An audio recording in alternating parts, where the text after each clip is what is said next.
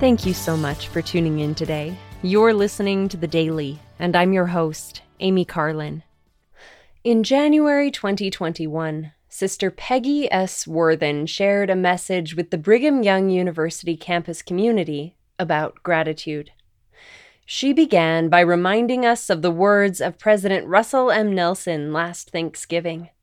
The healing power of gratitude is a remedy that can fill us with hope.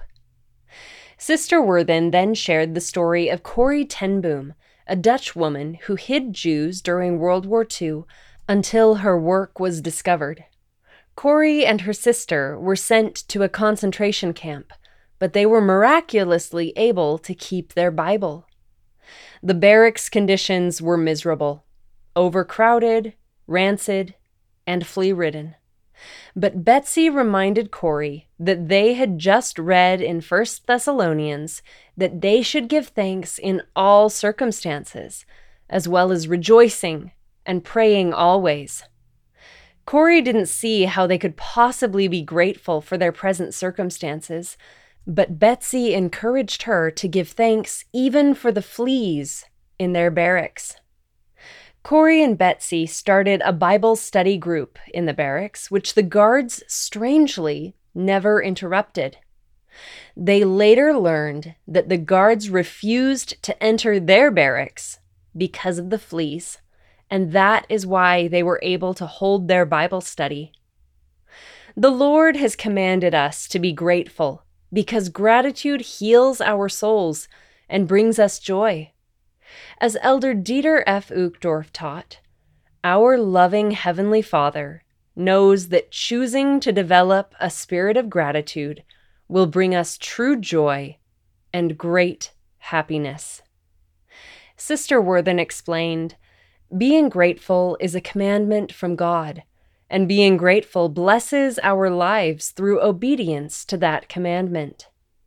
When we express our gratitude to our Heavenly Father for all things, we are humbled as we acknowledge our dependence on Him. And as we acknowledge our dependence on our Heavenly Father and all He does for us, we realize His eternal love for us and His desire for us to have joy in this life.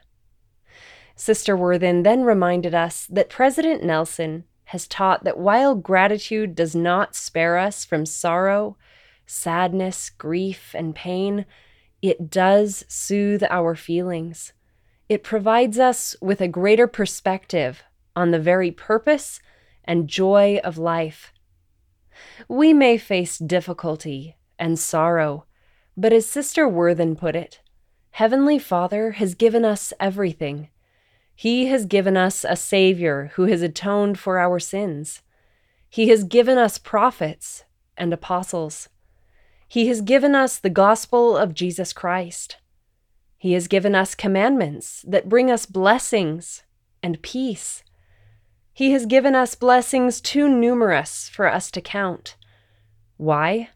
Because He desires us to return to Him so that we can be made glorious.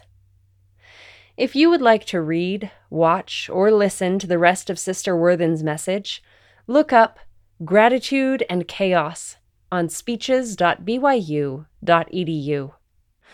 Thank you again for listening today. The Daily is brought to you by The Church of Jesus Christ of Latter day Saints.